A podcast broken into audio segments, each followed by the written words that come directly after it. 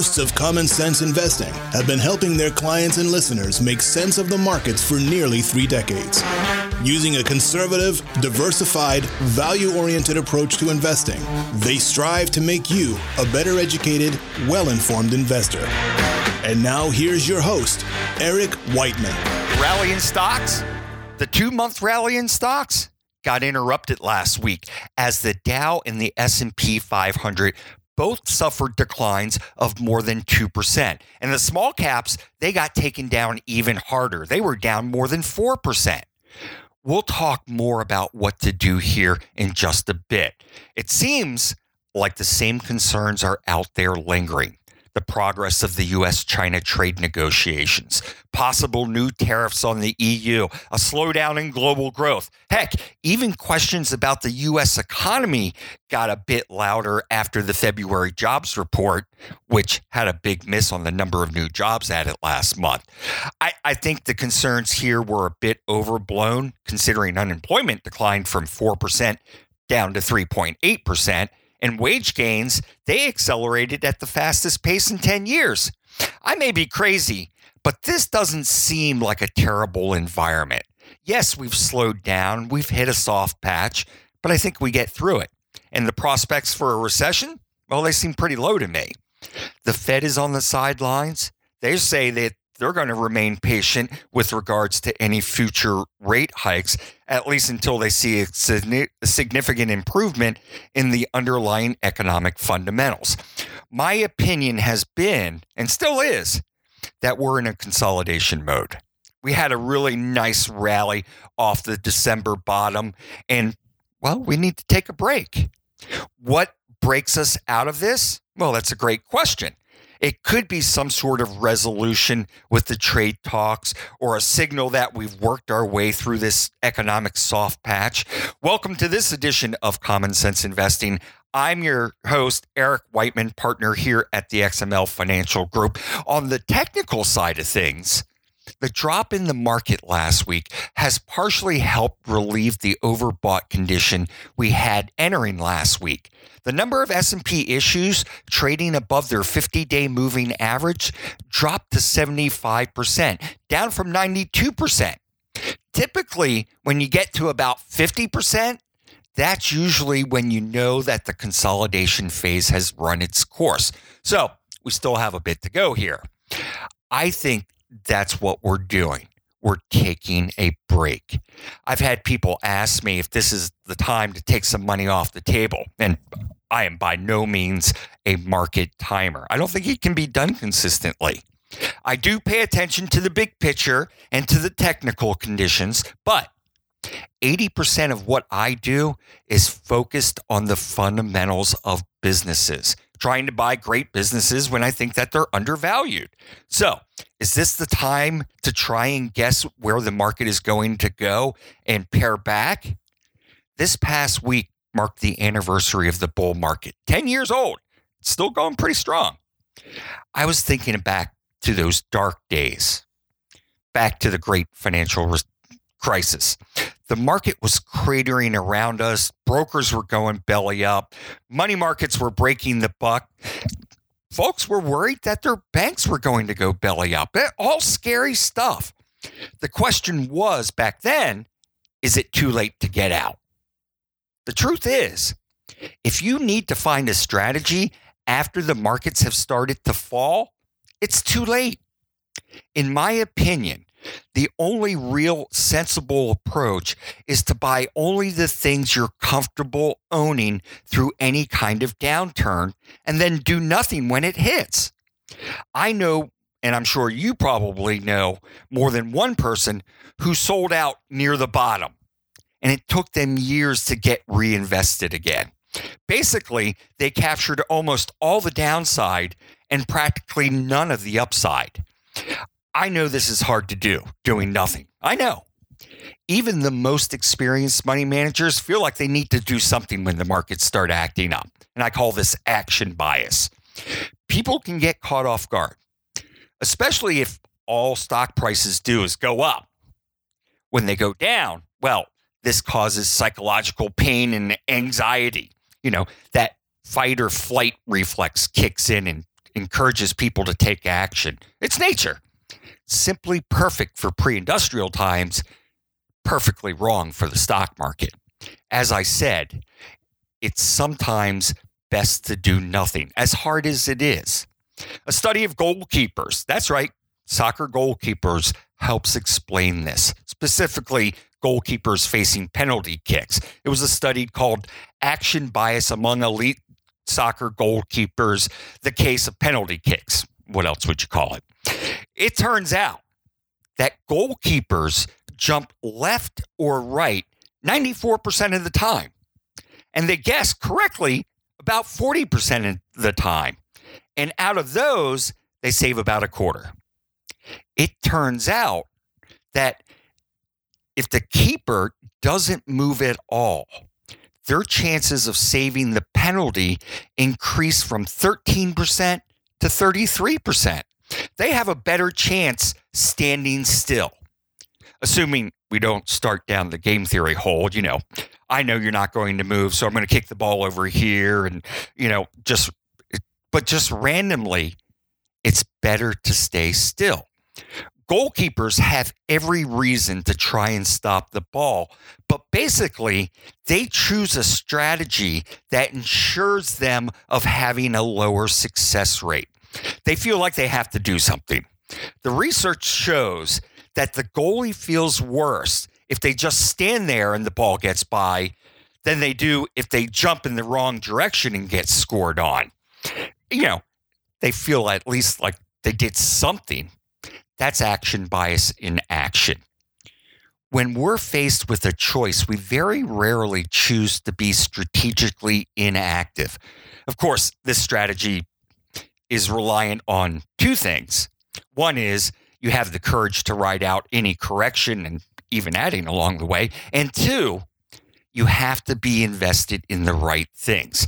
That's really my point.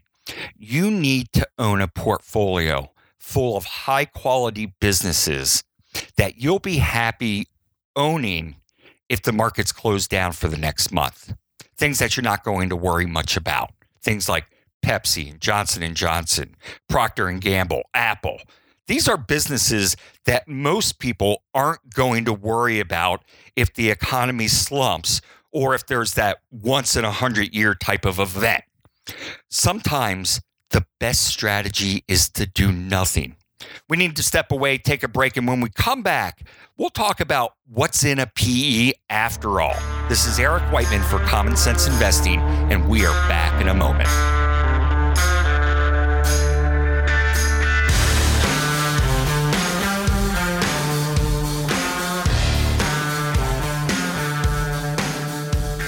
Worked hard, you've saved and invested along the way. Now you want to make sure that all your hard work pays off so you could do what matters most to you, whether it's paying for the kids' college expenses, giving back to your community, or ensuring a safe and comfortable retirement. Now is the time to start planning. Now is the time to get the advice you deserve. We have a team of experienced professionals who can help you navigate the investment landscape.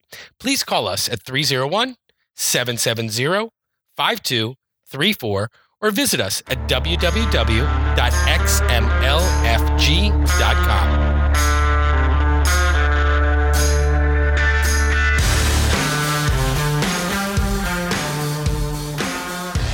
Thank you, and welcome back to this edition of Common Sense Investing. I'm your host, Eric Whiteman, partner here at the XML Financial Group.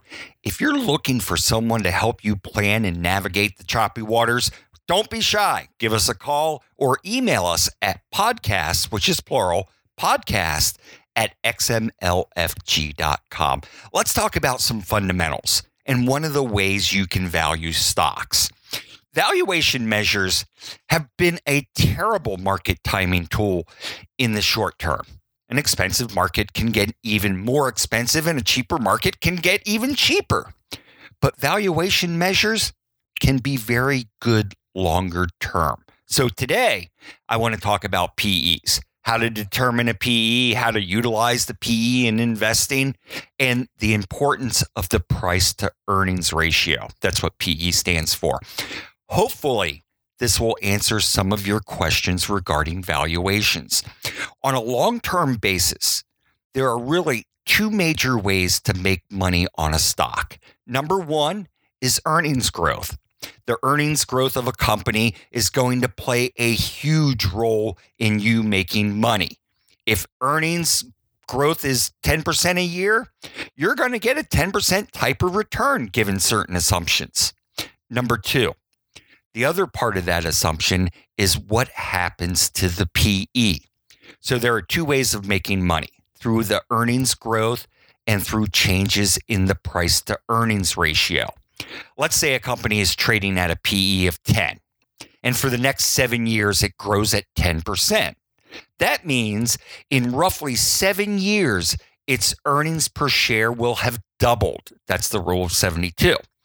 If during that period, people are deciding, hey, this is a pretty good company and it's been growing at 10%, I don't think it should trade at a 10 multiple. I think it should trade at a 20 multiple.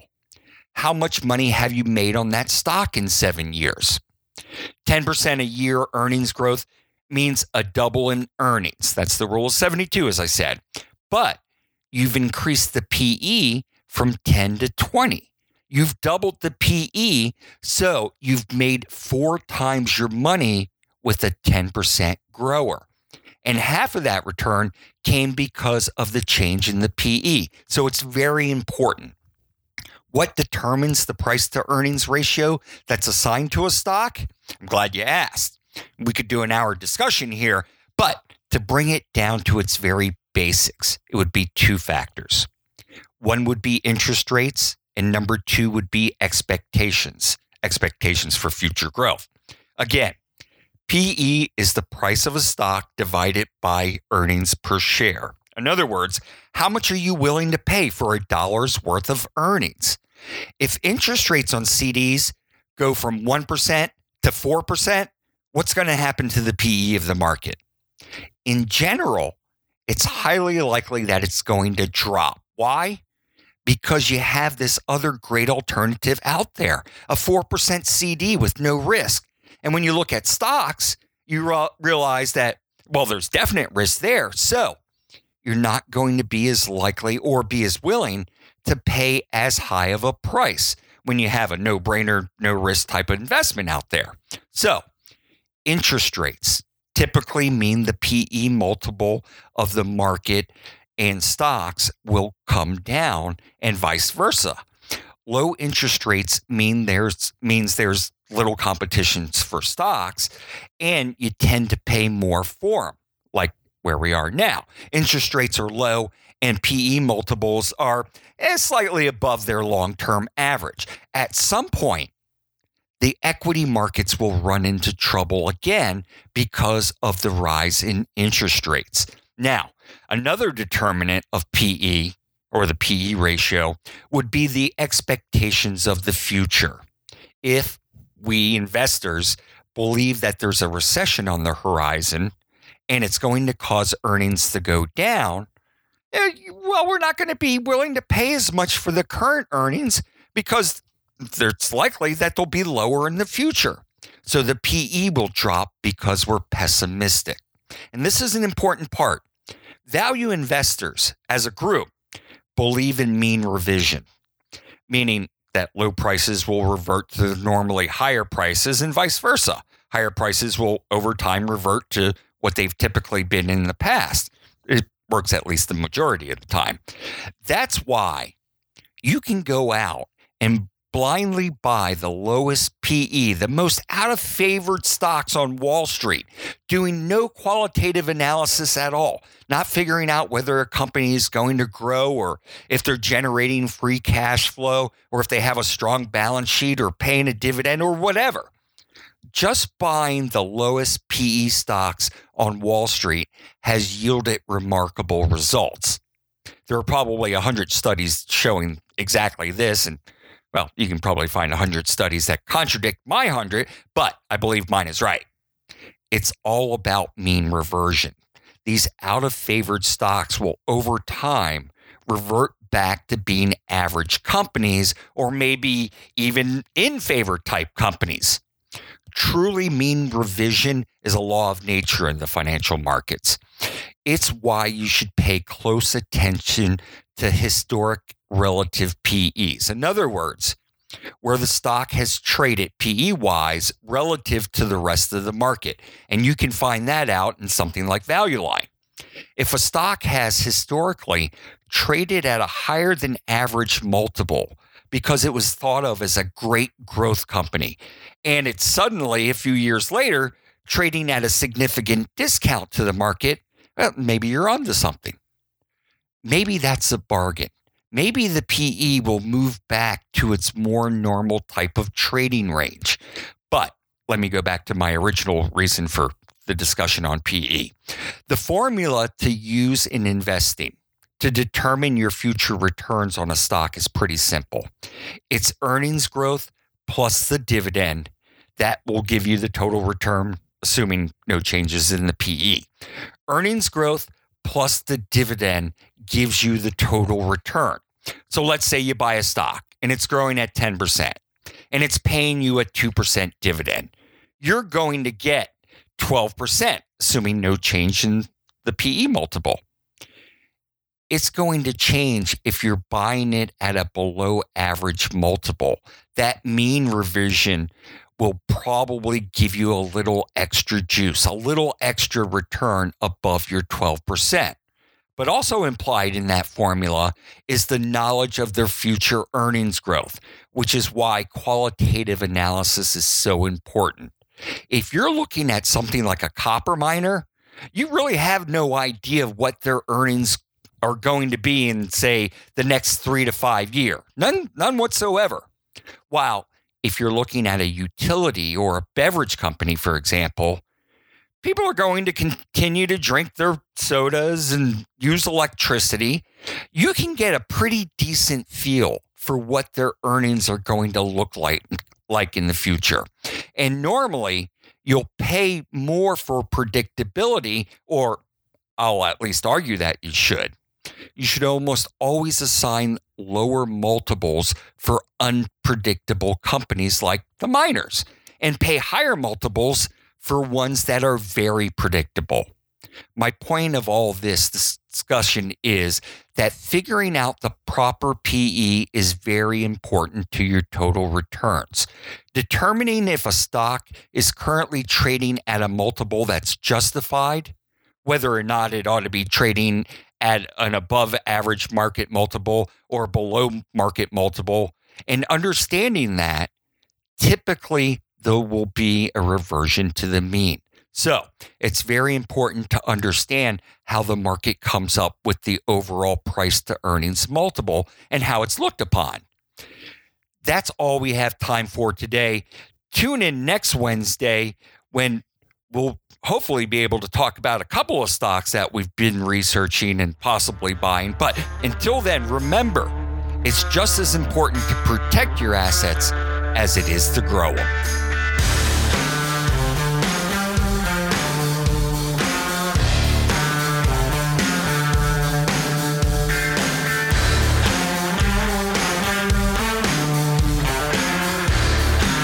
Okay, you've listened to the show. Now it's time for the really good stuff. So listen up. It's the disclosures. The things I talked about during the show, well, they're just my opinion and may or may not necessarily be those of the XML Financial Group. Don't construe this as personalized advice or a solicitation to buy or sell a security. No, no. You should consult your own financial advisor to see if it's appropriate for you. It's also not a substitute for tax or legal advice. I'd suggest you get someone who's qualified in these areas so you can get the advice you deserve. When you're talking about asset allocation, diversification, rebalancing, they don't guarantee better results and they don't eliminate the risk of losses. In investing, there are no guarantees. Just because you use these strategies doesn't mean you'll outperform someone or something who doesn't. XML Financial LLC is an independent registered investment advisor.